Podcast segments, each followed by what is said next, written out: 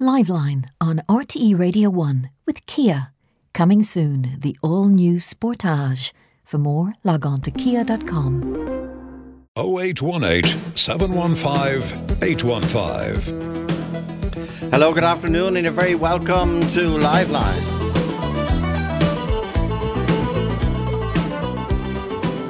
Okay, lots of people contacting us over the proposal. Uh, it almost came out of the blue um, that the pubs and hospitality should close at five o'clock from Monday, um, and the effect it's going to have uh, is obviously uh, influencing our callers.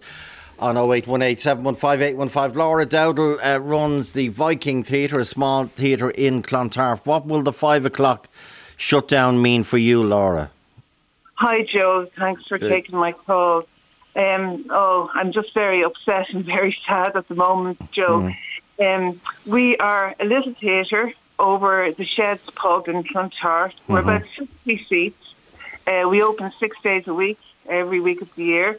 Um, and we have gone to 50% capacity, Joe, which is very hard for us. Yeah. Um, we have our spaces between our brand new seats. We've done an awful lot of work on the theatre. We have our air filtration unit in. All our patrons wear their masks coming up the stairs, sitting down, and on leaving the whole time. They produce their COVID certs, Joe. Uh, there's nobody allowed in without their COVID cert, and unfortunately, I've had, had to refuse a few of our patrons because they, they just forgot them. But I, I, I couldn't let them in without them. Um, they come in, they sit down, and they leave after the show. And uh, most shows don't have the interval at the moment, which is great. They say they all feel very safe, and um, and we've just done absolutely everything, and we really, really, really don't feel that our theatre is is, um, is is somewhere that should really be But if, but it, but it will be affected if they introduce a five o'clock. Uh, oh yes, yeah, and what will you just close? Laura, you Then we have Christmas Carol in. Yeah, okay, so start again. There was a, it's a terrible line. If they bring in the five o'clock shutdown from Monday, I presume you, you just simply close. I think so, Joe. Yes, I think so. All our shows are eight o'clock in the evening. Our Hmm. show starting on Monday for the week is Christmas Carol. Um, it's been running for about seven years. Okay, And it's a big at this time every year. But the thing is, you you couldn't put on a one o'clock show because people won't come on Christmas. They week. won't come. They would love to be done. Okay, stay there, Laura Dowdle, Viking. Thanks, David Duffy of Duffy Circus, Tom Duffy Circus, which is currently out in Tallaght Stadium, the Shamrock Rovers uh, location. David, what will the five o'clock shutdown mean for the circus?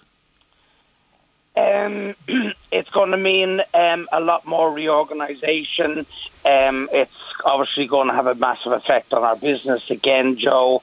Um, I can certainly sympathise with Laura there.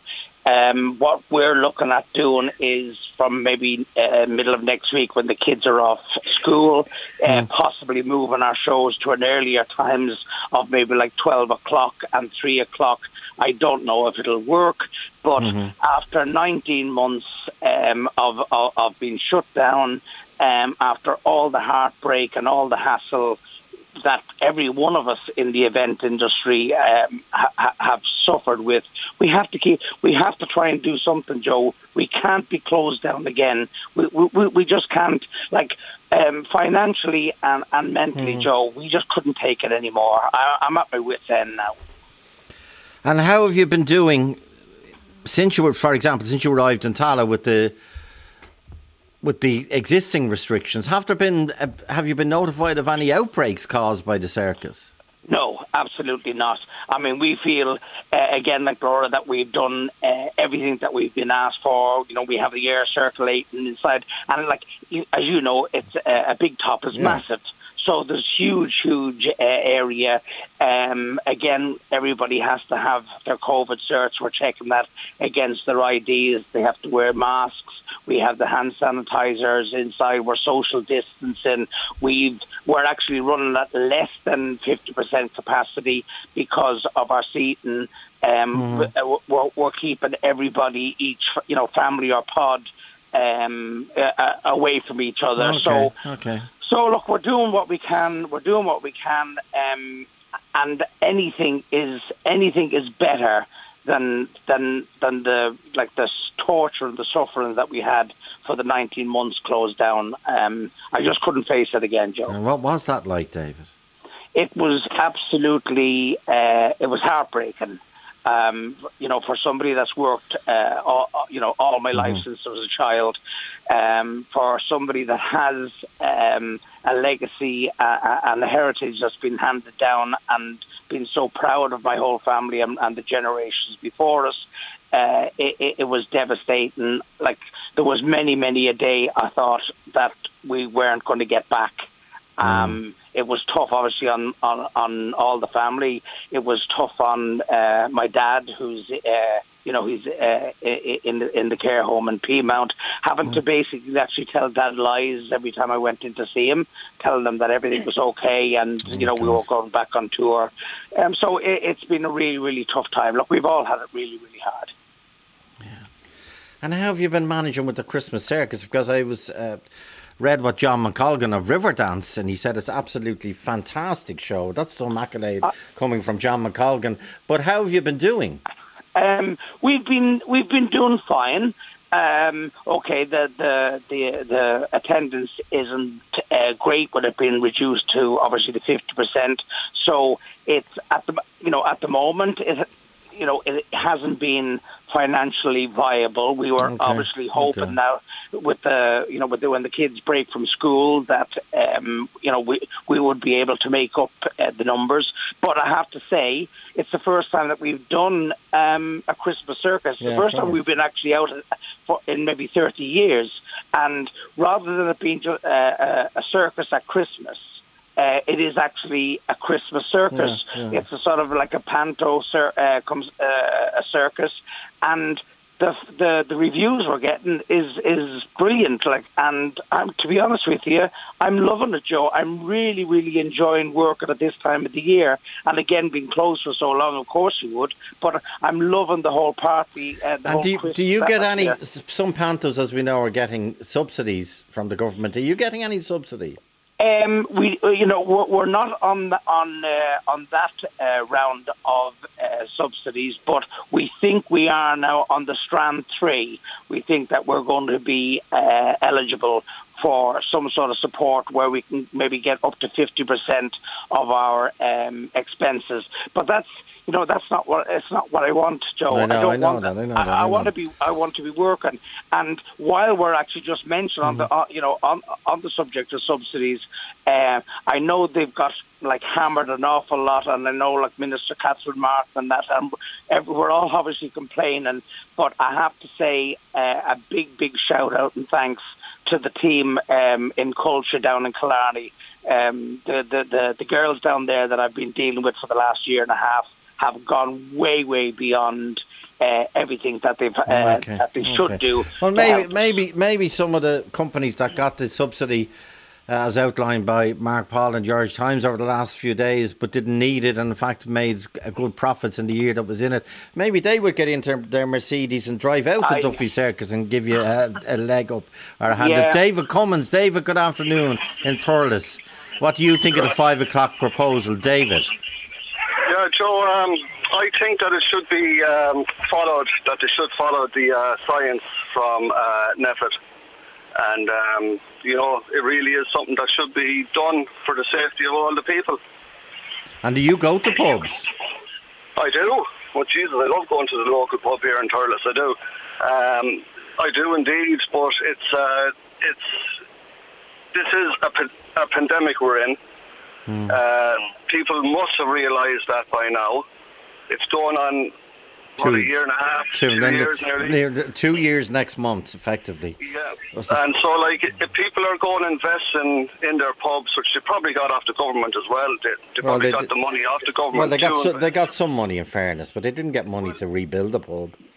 Well, I know that, Joe, but they got. And what do you think of the what do you think of the publicans who are saying if we to close from or in restaurants indeed, if we to close from five o'clock on Monday, we might as well just shut down, pack up and. Well, they don't have to shut down. They just have to close at five o'clock. So who goes? Uh, well, who would go drinking between one and five o'clock? Well, there is some people that do it.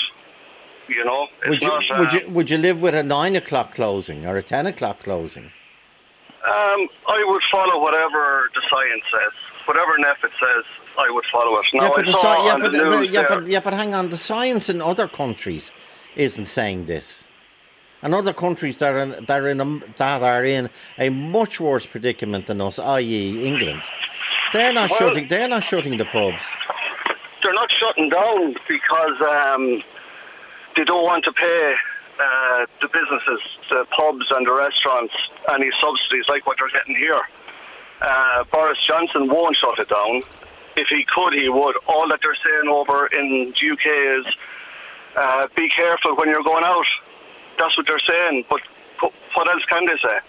You know? Well, they could It do. is- They, they, could do what you advocate, uh, what you're advocating. In fairness, and that is shut the pubs at five o'clock, shut the restaurants at five o'clock, shut the nightclubs down completely. That's happened or happening. Well, I'm not saying that. Just NPHET is saying it. And whatever the science says, Joe, I believe in the science. Pure and simple.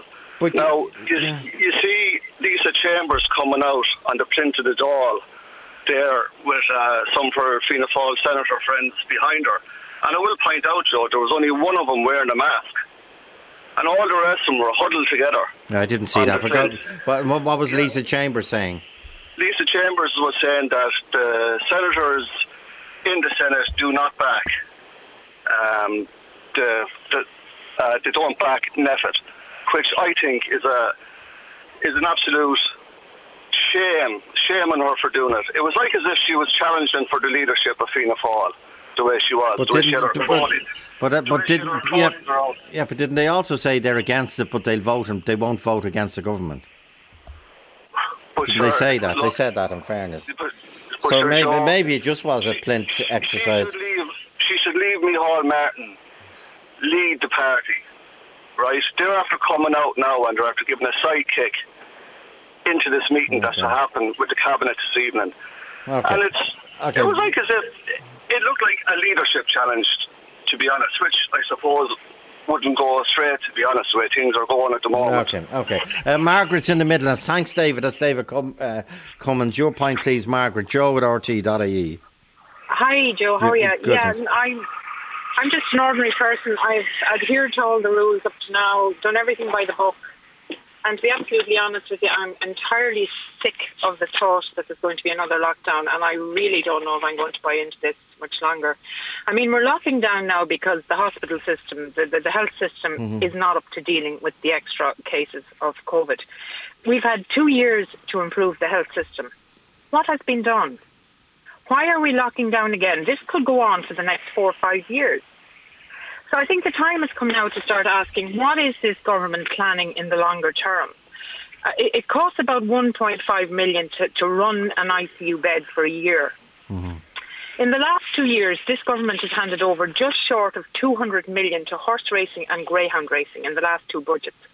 That's about 150 ICU beds. That could have prevented the country being closed down again really we start need we need to start asking questions here now because I I really don't know and I'm not the only person I know from talking to people this morning mm. who is just sick of this. And what, well, what are you getting from your friends? What are they saying?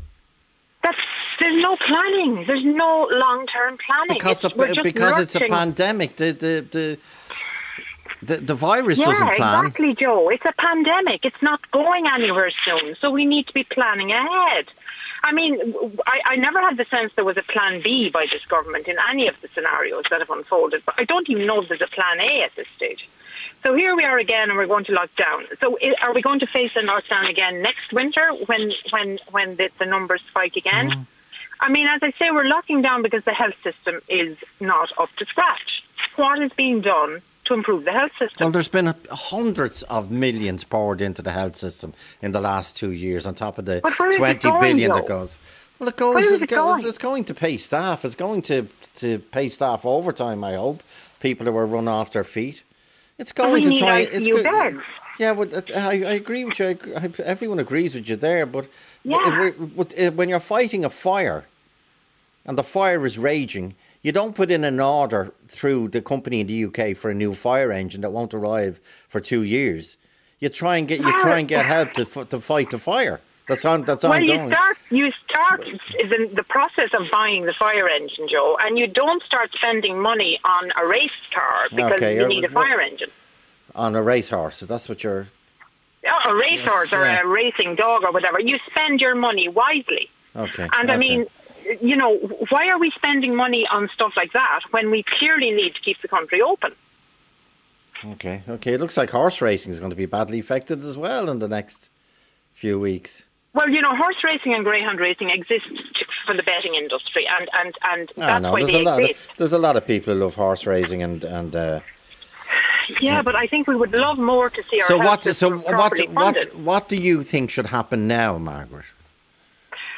Well, what should happen now? I mean, the government could have closed the schools down today, and they could have hmm. bought some time. I mean, the schools are really high; they have high levels of infection. Why was that decision not taken? Lots of parents are keeping their children at home from school anyway, so why not do that? Why? and I have no vested interest in, in the in the hospitality industry whatsoever, but it's just incredibly it, it's just going to damage the, the pubs and the restaurants and they have already suffered so much in, in this pandemic So you're saying So- there should be no change? wow five o'clock i mean that's a joke Why? who goes to the pub at five o'clock who goes to the pub at five o'clock nobody i know goes to the pub at five o'clock people go out in the evening time Yeah. Okay. Okay. Paddy Sharkey, Paddy, your point, Yeah, please. yeah, yeah, you too. Well, for my tea is one. Oh no, he's immediate and Finney. Take care, guys.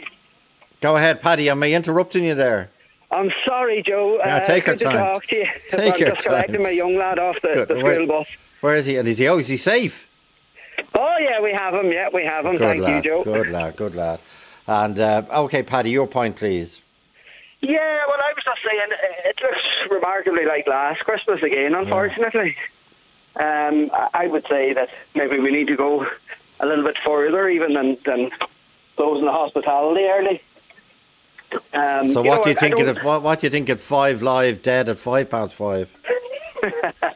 Well, I still feel terrible for the uh, the people who are involved in the sector. I mean, geez, it can't be easy for them, but um, you know, if you bail out the banks, Joe, or surely we can bail out these people who are just trying to make an honest day's living. You know, that's what I would. Okay, you say we, uh, the, the line is so dreadful, Paddy, but you're saying you, we bailed out the banks, but we are, we have been helping businesses in the last two years, and as we discovered this week, the taxpayers been helping businesses that don't need the money. In fact, the money.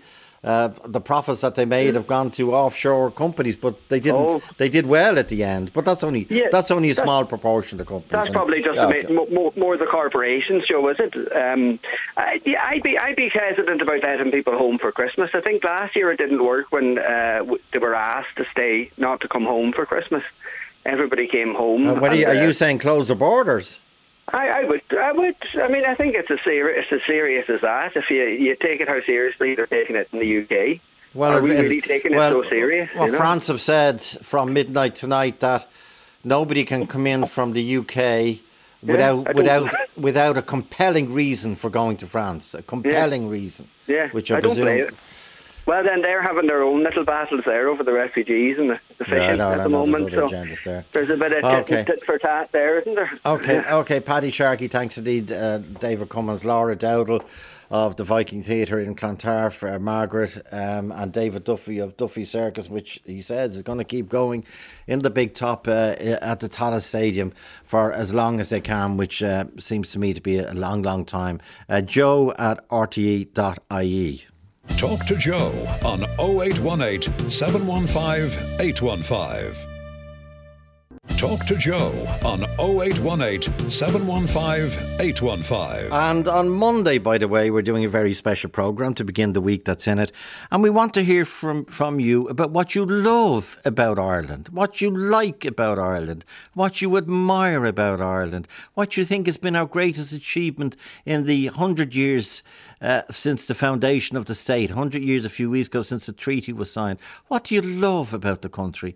And uh, we'll be uh, uh, talking uh, uh, to a number of people. But let us know, joe at rte.ie. Just come on and eulogise for a minute or two about your family, your friends, your school, your community, your guy, your soccer, your badminton, your roller skate. What do you love about uh, this wonderful little country as we've been described in the past? That's on Monday's Live Line, Monday of uh, Christmas week. Now, uh, the other Christmas begins in Ireland, as we know, uh, on the night of the Toy Show.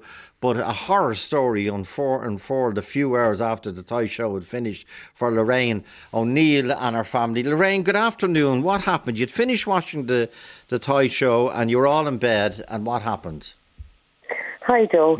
Um, the morning after the Toy Show, we walk, um, we live in a farm, and we walk to look out and see our farmyard behind the house in flames. And um, five children here, so like we went running out into the yard. We have a machinery shed. My husband is an agri contractor. Lorraine, so, Lorraine, I just yeah. we just we just need to get a better line. That's a, such a, a, such a serious attack on you and your family. I just want to uh, people be able to hear exactly what what the horrific attack on your family and your farm. So we're going to try and get a better line, Lorraine. Uh, in the meantime, I'll go to Lee Proctor. Now it was your car that was set on fire. What happened, Lee? Hi, Joe. And um, yeah, we were coming home from town um, on the Sunday the fifth, and the car actually started to fill with smoke. And when we could pull in safely, we pulled in. I lifted the bonnet of the car, and I was met with flames from the mm-hmm. engine. So I dropped the bonnet, um, got my wife and our nine-month-old out of it, um, and the car was gone within less than 10 minutes, the car was engulfed in flames. Okay, and what happened? You got you got away safely. We did, yeah. We got away safely, um, and it's um. Oh, sorry, Joe. Um, the um, it took we said a few minutes. We said for the fire brigade to get to us. By the time they did, it was gone. Like you know, there was nothing yeah. left of it. We got the car seats out of it, a double buggy, but they were annoyed. The smell of burnt plastic from them, they were gone. Like you know, you couldn't use them again. Of course, yeah, yeah. Um, and, and many just, children were in the car with you. There was actually only the one. There's normally yeah, we okay. have we have five children, um, okay. but we only had one. We had our nine month old um, that morning coming out of town. Um, now we did we struggled to actually get her out because the seatbelt got caught in the back of the, oh, the baby gosh. seat.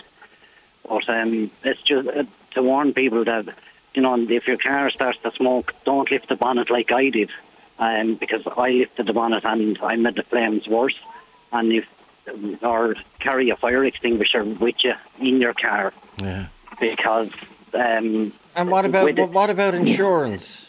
Um, yeah, just the insurance. Um, after a bit of a battle, they did actually pay out, um, but mm-hmm.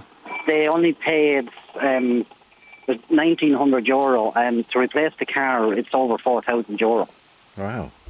Yeah, they valued it at two thousand two hundred and a few odd euro, but the excess is over um, 300 euro. Yeah.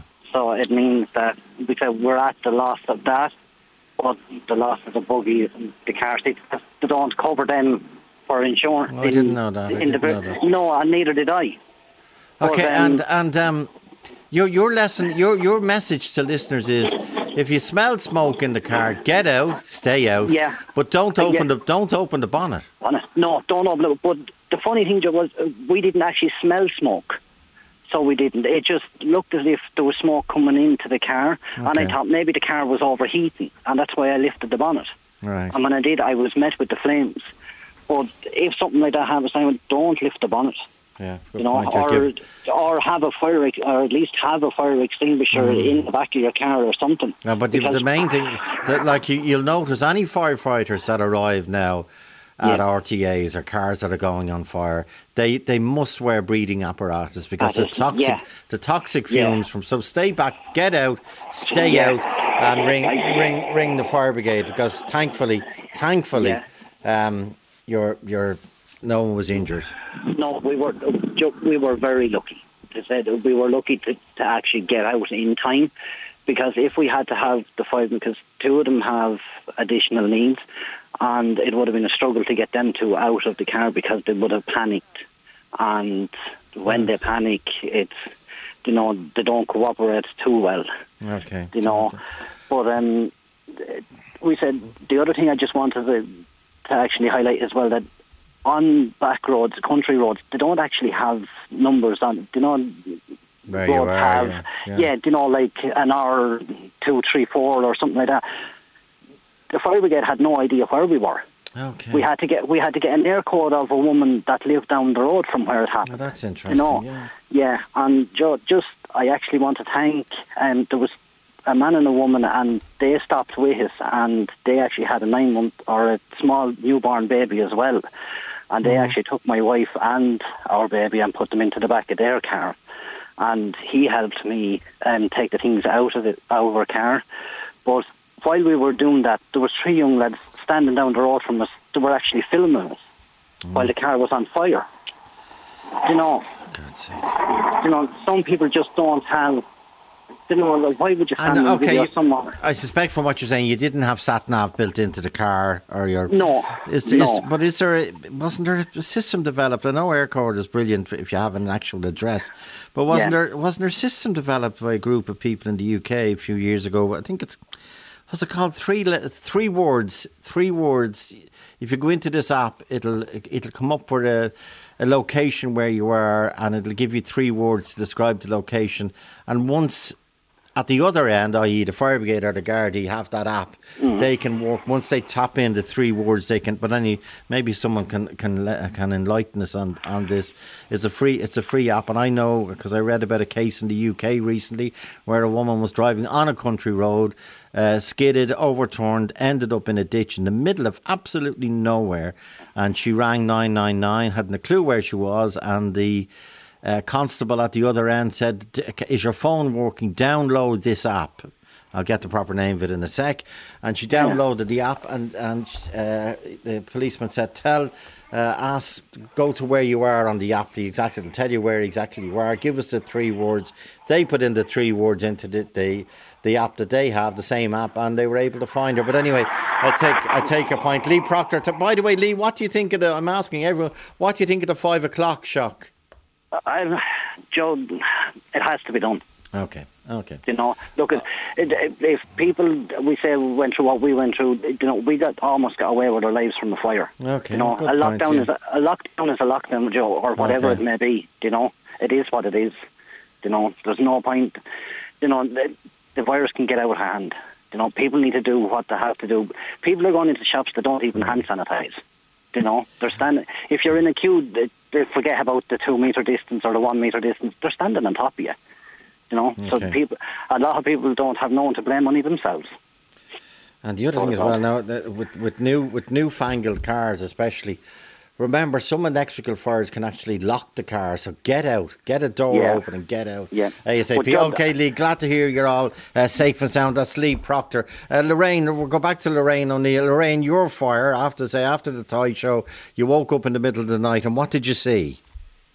Yeah, hi Joe. Mm. As I was saying, our farmyard was just um, full of flames. We had a machinery shed that was on fire. Mm-hmm. We had a milking parlour, a milking machine, a dairy, an office. Um, we Mm-hmm. had a lot of animals in the yard with cows and calves um, that luckily were not hurt. But Okay. um, yeah, it was it was it was it was very dangerous. Yeah. And how, how much worth of damage was done? Oh look, the, the the shed that had all the machinery, like you know, Wow. there was a combine balers. You know, you're talking about probably hundreds of thousands of like you know machinery, um, and you know they they all exploded and tires burst and you know it was, it was very scary as it was And going what on. did yeah, what did your family do? I presume your instinct is to run out and try and salvage. yeah. Well, like that machinery shed, like was an inferno, so there was no way you could Yeah, go in there. But the next shed, which had animals, like was full of smoke.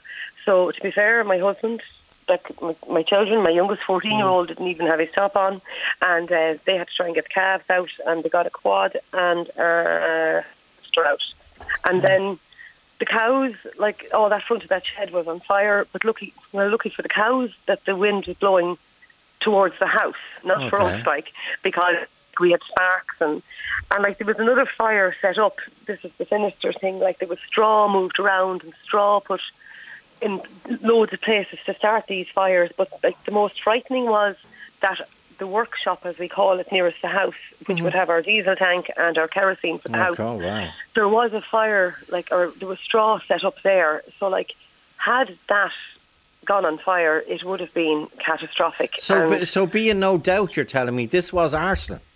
oh yeah, this was deliberate. An active, active Garda investigation going on at the moment, Joe. Yeah. And why? Why? We've had There's cases. no why. That's our big problem, Joe.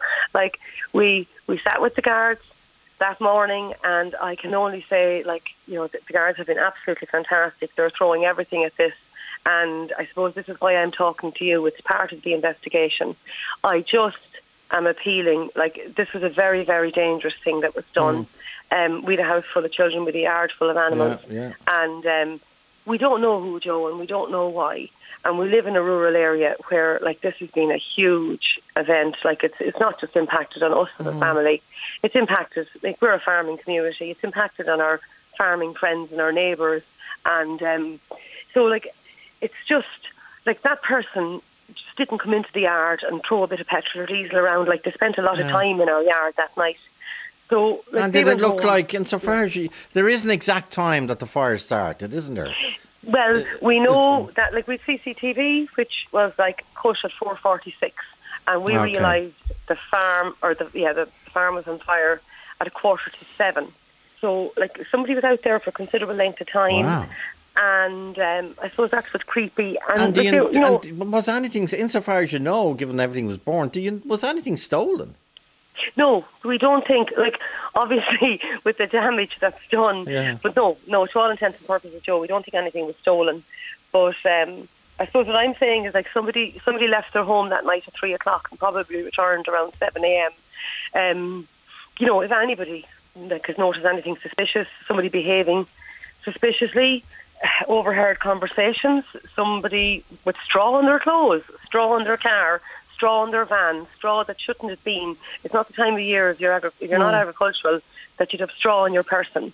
But um, it's it's little things like you know the guards are very very busy, and we just I suppose we're coming into Christmas now, and it should be kind of a happy time. So we just we were putting out an appeal for information. Okay, and it's in it's in Clom, Clonbullogue in Offaly, which Clonbullogue, is, yeah, which is yeah. near near the airfield, isn't it? The parachute. yeah, near the parachute Yeah, okay. Yeah, Okay. yeah, yeah. And you- obviously, I don't want any detail. If you if the answer is yes, Mm. if, does, does does anyone have a, a grudge against the family or No, you see, that's what the big problem is.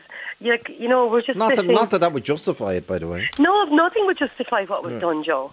And to be fair, like I suppose the guards that with just like, you know, hours later, and we were just staring into space, and they were going like, you know, who, why? Yeah, And motive, there- motive, There is motive, no yeah. like the who will answer the why, Joe. The who, Yeah. like nothing, nothing justifies, you know, like the threat, like you know, the danger here was just unbelievable, and. um you know, you just, you, just this person needs to be caught and they need to serve a serious sentence for what they did. And, um, you know, fire is, it's terrifying. It's, Oh, you know, well, it's so dangerous. What I feel is whoever left the yard that morning, they did not know where that would end. They did not know walking out Yeah, of that yeah, yard, yeah. would life be lost or, you know, what would be the final consequences, yeah. And have there been any other incidents, even go beyond Offaly and Clonbullogue, and have there been any other uh, around the country of farm buildings simply being set on fire for the the sake of it? Yeah. Now, to be fair, I only read this week in Kilkenny. I think in Callan, um, there have been six fires in the past four weeks within like a couple of miles radius. Wow. But with us, like you know, we're we're near Edenderry, we're near Portarlington, Mhm. Rathangan, those towns. So they're the kind of it's those towns I'm kind of asking people, did you see, you know, it's the funny times like between three and seven. So like if you were out at those times on a Saturday morning, it was for a specific reason. You were coming from work or going to work. Yeah. So um no, but there's nothing, you know, like if a car was like, you know, driving erratically or out of control. And, and dash cam obviously is very, very helpful. That's a good point. Okay. Yeah. So you're saying anyone you think around six or seven in the morning who, who well, they would have maybe noticed him, or, him or her or one or more Yeah. arriving. Anyone with dash cam and saw a van or whatever. Uh, Yeah, driving businesses that happened. Yeah, yeah, yeah. You know, even if we stretch back to the towns of Portarlington and Rathangan and Edenderry, if businesses haven't checked their their CCTV, it would be th- that morning of the 27th, and it would be those hours between 3 and 7 a.m. Okay, okay. Yeah. Um, thanks, thanks indeed. That's Lorraine O'Neill. Lorraine, how, how, what about the the rebuilding and? Oh, look, that's going to take time, Joe. Like, okay. you know, the the machinery is it's still all in situ. Like it's you know, Mm. it's the workplace like of of my husband who Yeah, we're, course, we're yeah. looking at it. It's you know, it's not going to take. That's going to take time, like the, the the admin and the financial part of it, and then there's the emotional and the psychological Yeah, part yeah. as well. So yeah, it's it's it's it's huge. Yeah. Okay, well, stay safe and as best you can. I know you will. You, everyone bounces back and you're appreciative that there was no injuries uh, to Yeah. your wonderful family, but still, it's an awful blow to get. An awful blow to get. A mysterious blow.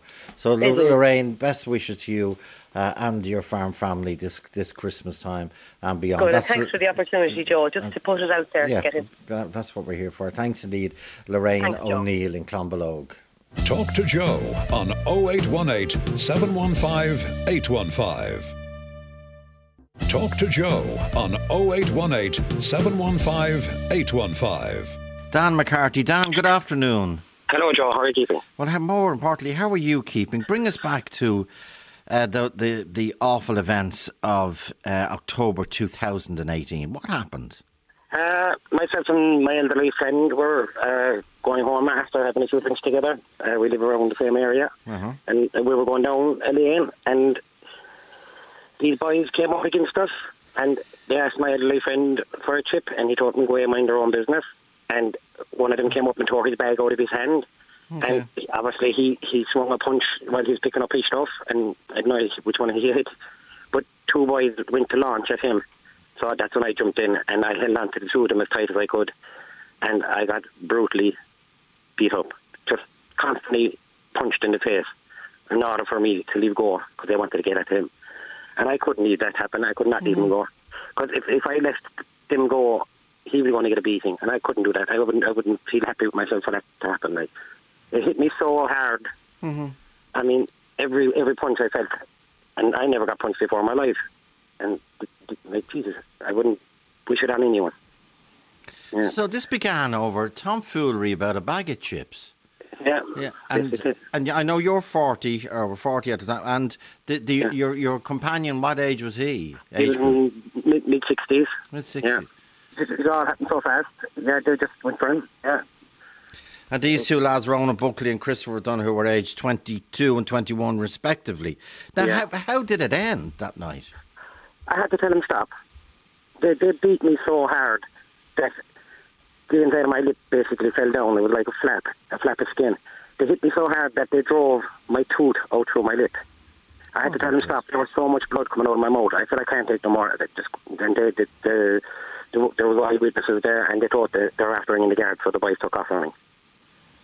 So how it all ended. And you were, t- I presume you were taken to hospital, you and your companion. I, yeah, I was, I was taken to the doctor. All right, yeah, yeah. and and what, what were the injuries?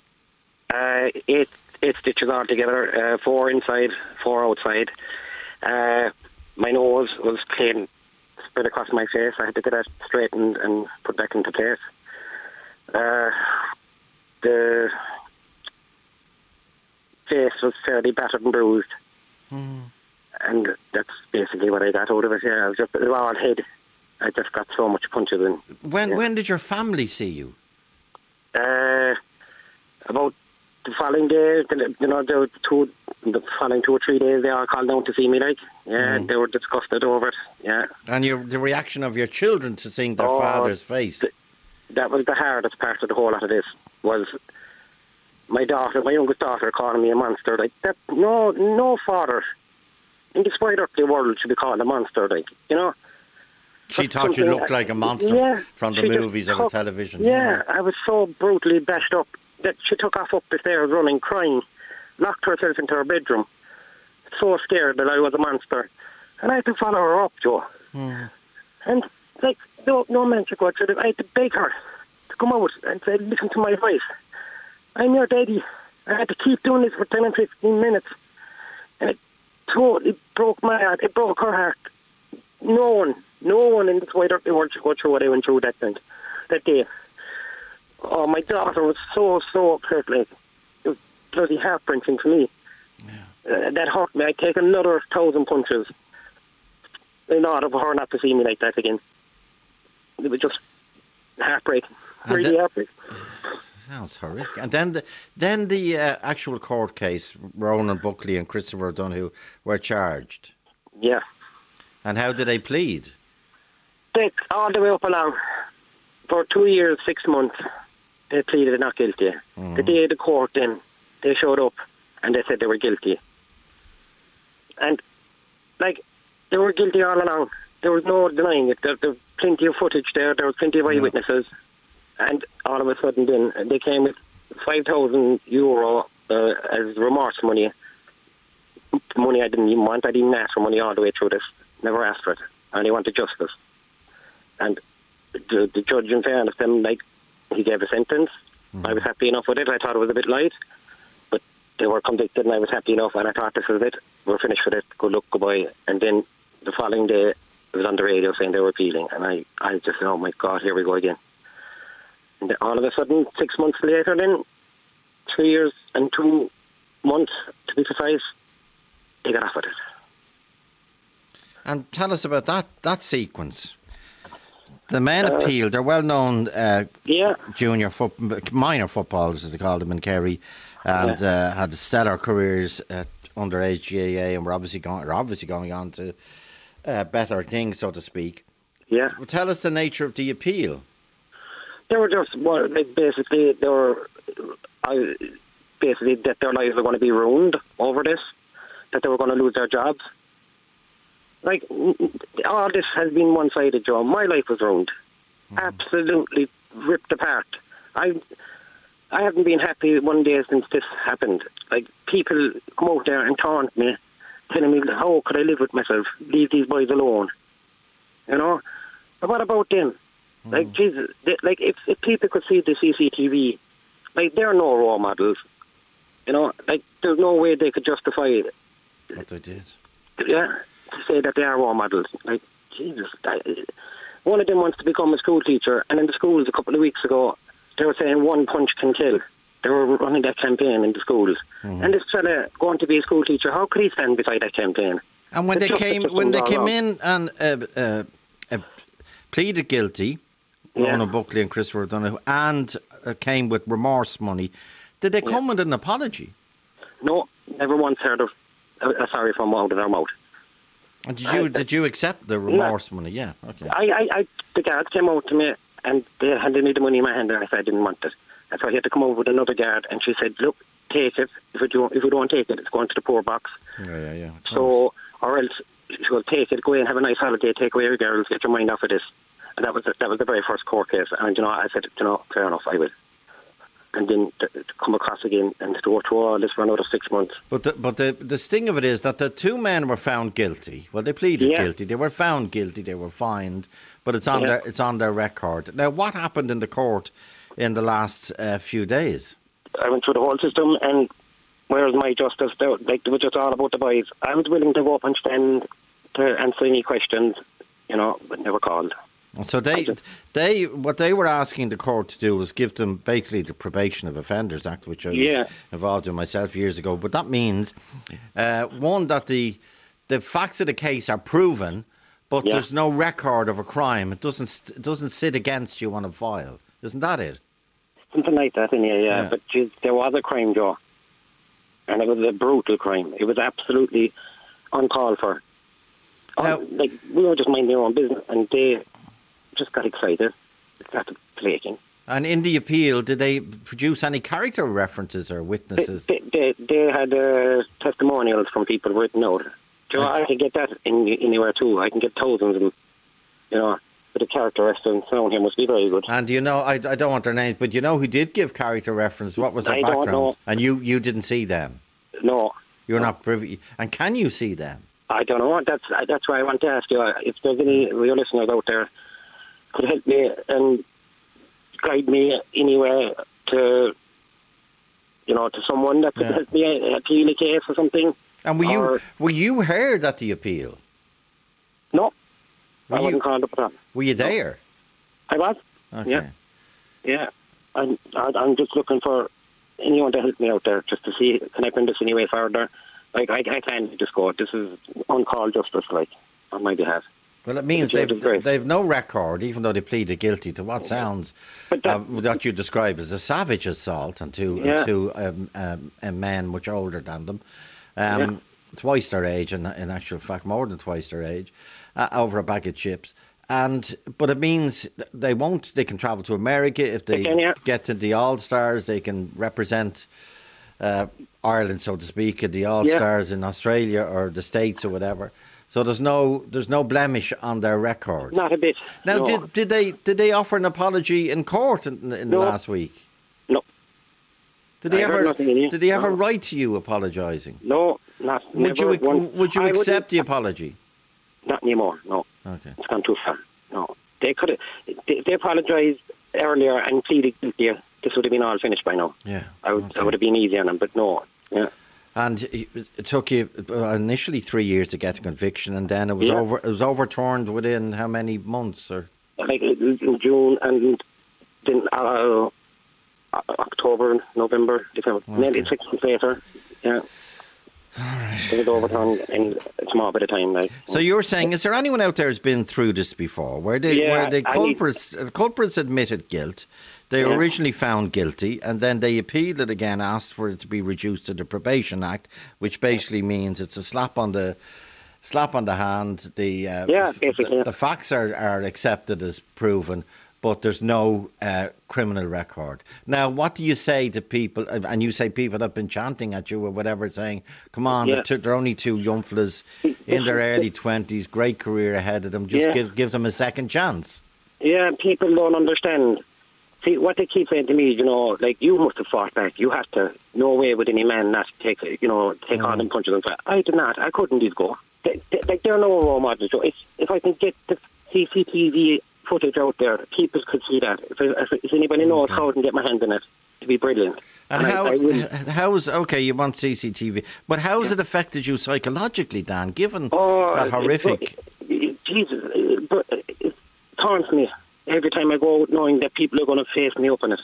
I, every Mm. if I go out, guaranteed someone's going to talk to me about this, and it's it's horrendous. Like I'm getting kind of bullied, and I don't like that at all because I'm, I'm actually quite a nice guy. I do, you know, lots of stuff for charity and stuff But stuff. it's what it's as if you're the culprit. Yeah, my is in total t- like. Okay. You know, I, And what what is your livelihood? I'm a self-employed builder. Okay, and as, how's that been affected? Have you? that are there physical scars, psychological scars? They're, they're all there. Yeah, it never affected my livelihood in here.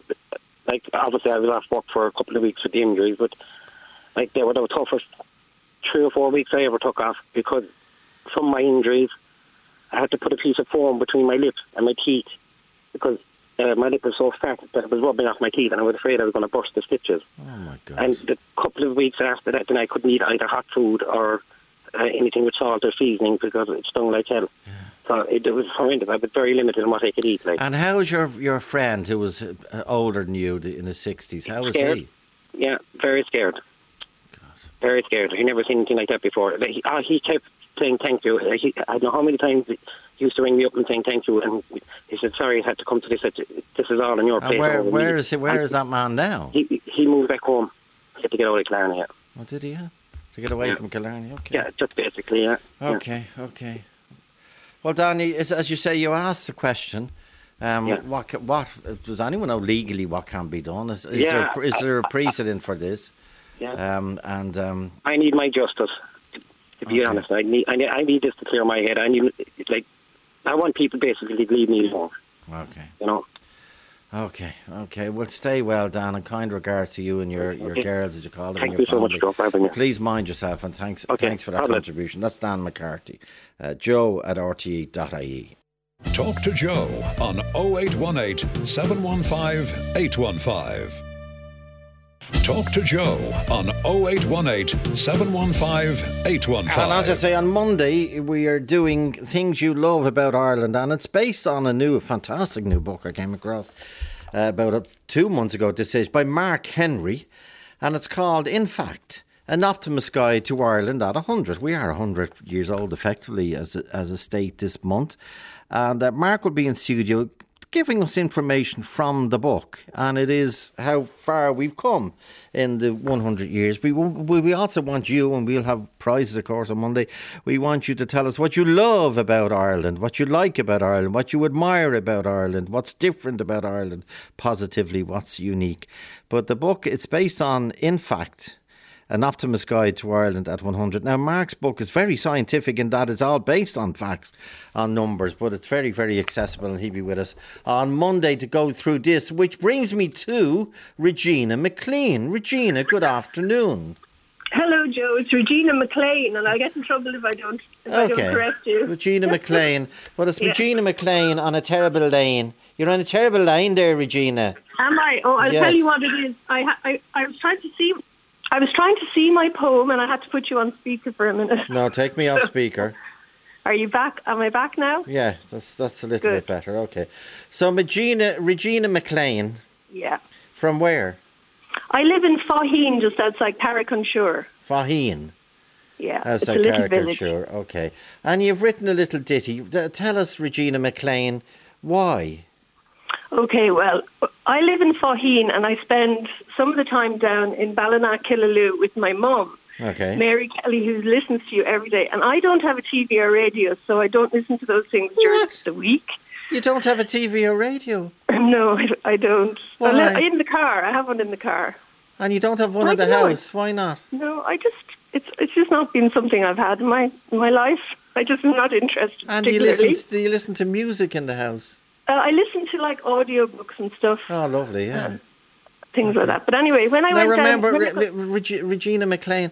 Remember, if you have a radio, you can have seventeen radios in your house, and you don't need a license because it's a TV. Well, I- it's a TV not- license.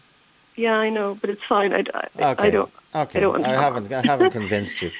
No, you haven't. I listen in the car. That's Okay. the only place. Okay. So okay. anyway, when I go down to my mom in Ballina, so my dad uh, died there in September, Oh, okay. and he had he lived with motor neuron disease for 20 years. He was a miracle man, and uh, so I go down to my mom now every week. So when I'm in her house, she's Mary Kelly, she's 88, and when I'm in her house, I watch TV and I see all these adverts and all these programs about cooking for Christmas, and I just started laughing. I said, sometimes we have notions. Now, I'd say I have notions myself sometimes because I would cook nut roasts and I have vegetarians in the family. But I just remembered back when I was young, we just had a kind of a normal Okay. Christmas. So that's where the idea came. Now, have you practiced this, Regina McLean? Have you have you practiced this out loud? I have, but I'm kind Well of worried done. now whether you'll be able to hear me when, when I go on Oh no, we because I can't have hear. to look. Oh, you have to go on speakerphone. to- Well, I have to look. Oh, no, I'll tell you what. I'll just speak into the thing. I have to look at the thing on my phone because Yeah. it's written on my phone. Oh, it's written on your phone. Okay. But it's fine. I'll and we'll, speak we'll, loud we'll and clear. put some jingly jangly music on it. But but don't just read it, Regina, Regina McLean. R- uh, perform it, please. I will. Perform I it. will. I've read it already. It, it deserves a performance. This is called Irish Notions Christmas by Regina McLean. Thank you. to just turn potatoes, sprouts, and ham, red lemonade and Guinness, and Christmas cake from Mam. But sure, now we all have notions since that tiger came to town. We've forgotten where we came from. We've left the nation down. It's all nut roast and prosecco, avocados everywhere, men with big mustachios and top knots in their hair, quinoa, kale and buckwheat, and vegan shepherd's pie, pepper and kombucha, sushi and pad thai. An island full of oceans. What is Christmas all about? With crazy lights and fancy foods, the poor can feel left out. Let's sing a song of Christmas, love our neighbour, share the joy, and put a lantern in the window for the stranger passing by. Should far from bloody oat milk or rocket we were reared. We only had a little tree, the crib it was revered. We really felt excited at the thoughts of Christmas Day. We never feared of missing out the way we do today. We had Donald, Delia, Neven with all their fancy fare. We feel we had to make a fuss of boils all our hair with olive bread and pasta, brioche and sourdough, panettone, rigatoni, and lobster, don't you know? See from Christmas past when we were notion free. Celebrate your Christmas the way it used to be. A slice of cake for Santa, some trifle for dessert, a candle in the window, love to all. Well done. I don't think the phone line did you justice, Regi- Regina. I'm the, the- sorry. my no, that's that's not your fault. Well, the favorite, the, the my favorite line is with olive bread and pasta, brioche and sourdough, panettone, rigatoni, Rigatoni. and lobster. Don't you know? Don't you know? Yes, I love it. I love it. What was the other one? The other great line. Um, oh yeah, it's all nut roasts and prosecco, avocados everywhere, men with big mustachios and funny curly hair, quinoa, kale, and buckwheat, and vegan shepherd's pie, kefir and kombucha sushi, and pad thai. That's fantastic. I know. Well, anyway. yeah, I don't. dad I, don't I don't believe. I think you've three televisions and five hundred sixty-seven radios in that I house. absolutely don't, I promise you. Well, you better get. I- well, you better get one soon, Regina, and get it. and And, the other thing as well is the Reg- Regina. The other thing every Yes. household should have in the world we live in is an old-fashioned transistor with batteries for double A or triple A batteries. If there are power cuts, you'd still have your transistor. That's true. You You're right there. and the mobile phones, as we've just heard, can't be relied upon. I know. I'm sorry the, about the- that. and we are, you know, in case of emergency, the government take over RTE. They've taken it over already, forgot. But the government take over RTE and they make all those announcements. You know what I mean? Like go down to the Yeah, shed. that would be go down, important, like- yeah, go down to the shed, to the bottom of the garden, uh, lock yourself in the shed, uh, turn around three times, and then if things Hide are under the bath. hide under the bat, and then if things are uh, looking really, really bad, if the Russians are coming or whatever, it's they'll tell you what prayers to intone in your shomra at the bottom. But you need your transistor. You I need a Well, I'll transistor. get one. I'll get Yes. one for Christmas. and they're very cheap, less than twenty quid. Yeah. Don't be reliant. We all love the internet. We all love the mobile phones, but we have to have a fallback position for the year. and Regina, what do you think? ser- On serious now, serious voice from Joe. What do you think of the five o'clock lockdown? Well, I'm a bit of a luddite, and I'd say I'd that. nearly I'd go to uh, level five at this stage. I'm trying to keep my mum safe. We kept my dad Okay. safe all the time. He was in the na- in the nursing home, and we're all being very careful. So I don't go anywhere, and I'd really. I know people say it'll destroy the hospitality industry, but honestly, I'd rather we somehow get a hold on this, and Yeah, yeah. I'd be a level Well, appa- fiver here. I'm sorry. Apparently, NPHET are now proposing that the five o'clock lockdown uh, goes on till the end of January, to January the 30th. Um, but anyway, you, Yeah, well, you think what, what- what- thing- needs to be done? I thing- know, I know, I know. I know I'm The very, thing we learned in life when my dad died is the important thing in life is your family and your loved ones, and you don't want to be. I'd rather have them and be safe than go to the pub. Ah, and then my we, we- we're thinking of all those workers in the pubs and Yeah, I hospitality know and it is restaurants. hard. Support Their- them their still families, with their yeah, with, yeah. The, with the payments, but uh, I'm sorry, I I want us to get healthy Okay. and well. Okay, okay. Will you buy you yourself? very a, will you buy yourself a little transistor, not one of those well, fancy maybe you'd like internet give me one from Santa's We don't. Ha- we week. don't. We don't have the only radios I think we have here are DAB, and I don't think you can get a DAB signal outside of RTE. So a transistor, 20, 17, 18 quid in your local brilliant local electrical store. Regina Mc, McLean and your Yes. your mother, and condolences on the passing of your father so recently. Thanks, Regina. Good Thank you meal, Morgan, and a happy Christmas. Okay. Slán lá. Talk Slán. to Joe on 0818 715 815. Talk to Joe on 0818 715 815. And as you know, next uh, Tuesday and Wednesday, we're doing our annual self published uh, books, two programs, and uh, it allows the thousands of people who've written books and had to, for various reasons, mainly by choice, got them published themselves and are trying to distribute them and uh, get them out there. Um, and we've been inundated. An ardent crusher of uh, books, self published books have come through our letterbox in the last uh, three or four weeks. Now, just to give you a flavour of what's come in, there's a remarkable book in, in my hand.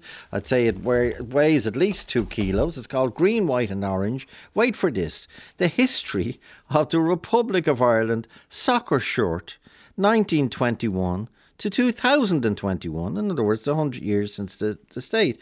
It's written by Eddie O'Mahony. Eddie, good afternoon. Good afternoon, Joe. Um, d- d- this is self published. Will you lose your shirt on it? No, no, I, I won't lose my shirt, Joe. Um, it's a beautiful production. No, d- delighted to, to that you think so. It's really it's been a, a labour of love with me for the last 19 years, I suppose, to get this collection of our FAI, FAI history together, and then to actually, I suppose, celebrate the centenary of the FAI this year to make a really unique, um, special book. I suppose it's really a collector's item and a, a tribute to to all the players who've worn our famous shirt over the last hundred years. So, how many? Well, first of all, how many shorts do you Irish national soccer shorts do you own? So, in my uh, virtual museum uh, at IrelandSoccerShirts.com, there's over 300 unique uh, match-worn Ireland soccer shirts from 1924 to 2021 in the, as part of the James Nolan collection.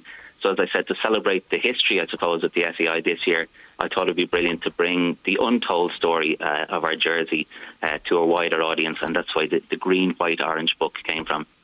Okay, tell us about the cover. The cover has a jersey, which um, I thought it was actually written on the cover. It's not. It's a, it's a an Irish jersey, Russia 2011 and it has uh, with a with your black marker it has the number five written on it what happened there yeah i was looking for a special shirt joe to i suppose to fitting for the cover um, white is obviously the, the colour of peace, but it's also the colour in between the green and the orange in our flag. And I thought it was particularly suitable with all the commemorations for centenary events happening, you know, uh, regarding mm. our country now to pick a white shirt.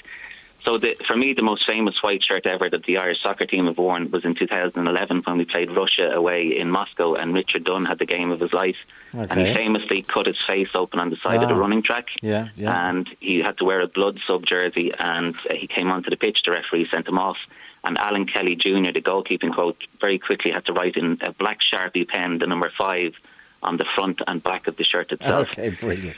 So it's an iconic cover. And, and how, did, but how did you get that shirt? Well, Richard, like a lot of the, the Irish football players, does a huge amount of work for charity. So, in conjunction with the FAI, he raised money for Barrettstown and Tallaght Children's Hospital by auctioning the shirt. Uh, and I was fortunate that it made it into my museum collection. And the forward, a brilliant foreword, written by the great Liam Brady, who points out that the wearing of the Irish jersey has proudly been in my family for almost 100 years. My great uncle, writes Liam, Frank Brady, my grandfather's brother, captained the Football Association of the Irish Free State in 1927 versus Italy at Lansdowne Road.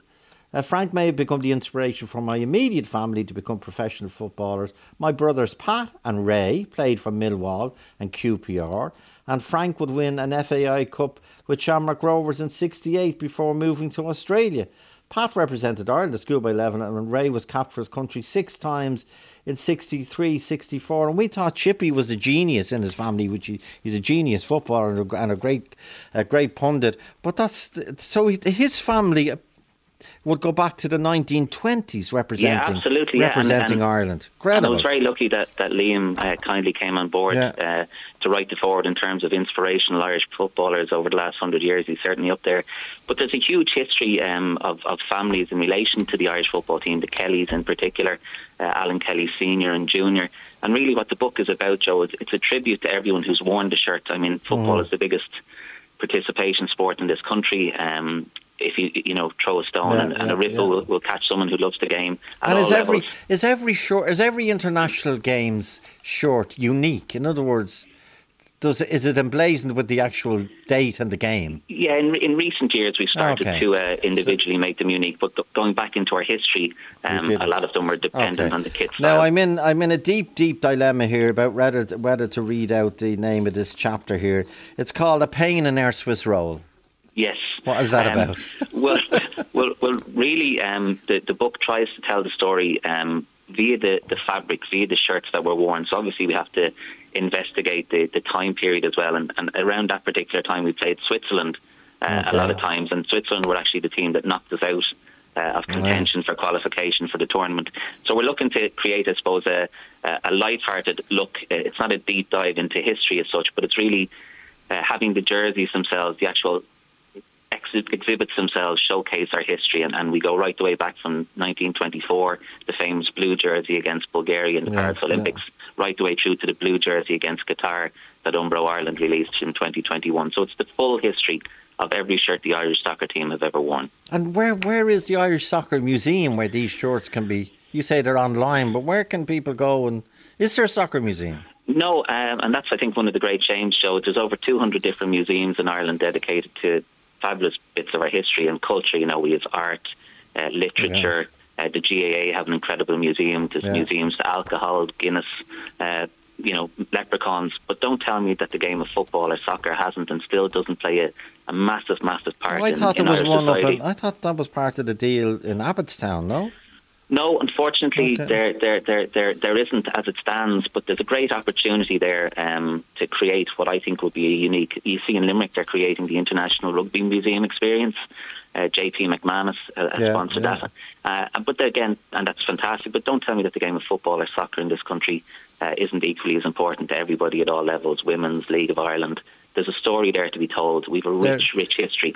Okay, now I'm going to put you on the spot, which is deeply, deeply unfair. But if if someone decided to set up a proper Irish national soccer museum, would you would you le- loan them your 280 jerseys? the, the whole the whole purpose of the James Nolan collection uh, is to really give a, a basis or a foundation or a starting point to any Irish football museum, um, and then to allow the history that's out there from past players, their families, League of Ireland clubs, ex internationals.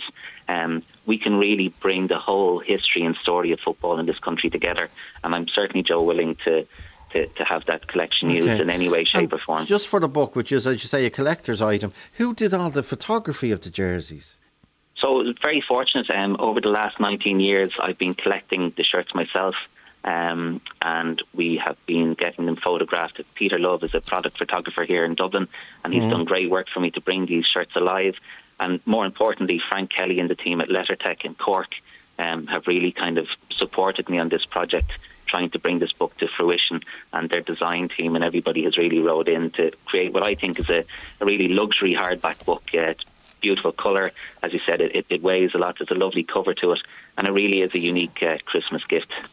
Yeah, well, it's well said. It's called Green, White, and Orange. By the way, did you? How do you get it self-published? Where did you? Where did you get a printer? A, Well, so again, as I said, the, the, the team down in Lettertec Oh, they're- they're- Cork, okay, they're- they, they, they really came on high board quality. and, and oh, So- absolutely high quality. And by the way, j- just to remind people of that, that beautiful young man, James Nolan, and you call it the James Nolan Memorial Collection, was James from Blessington and he lost his life in Poland in 2012 when he was uh, with the Irish team supporting them uh, at the at the Euros. So you've named it with the family's permission uh, in his memory, which is a decent, decent, uh, uplifting thing to do.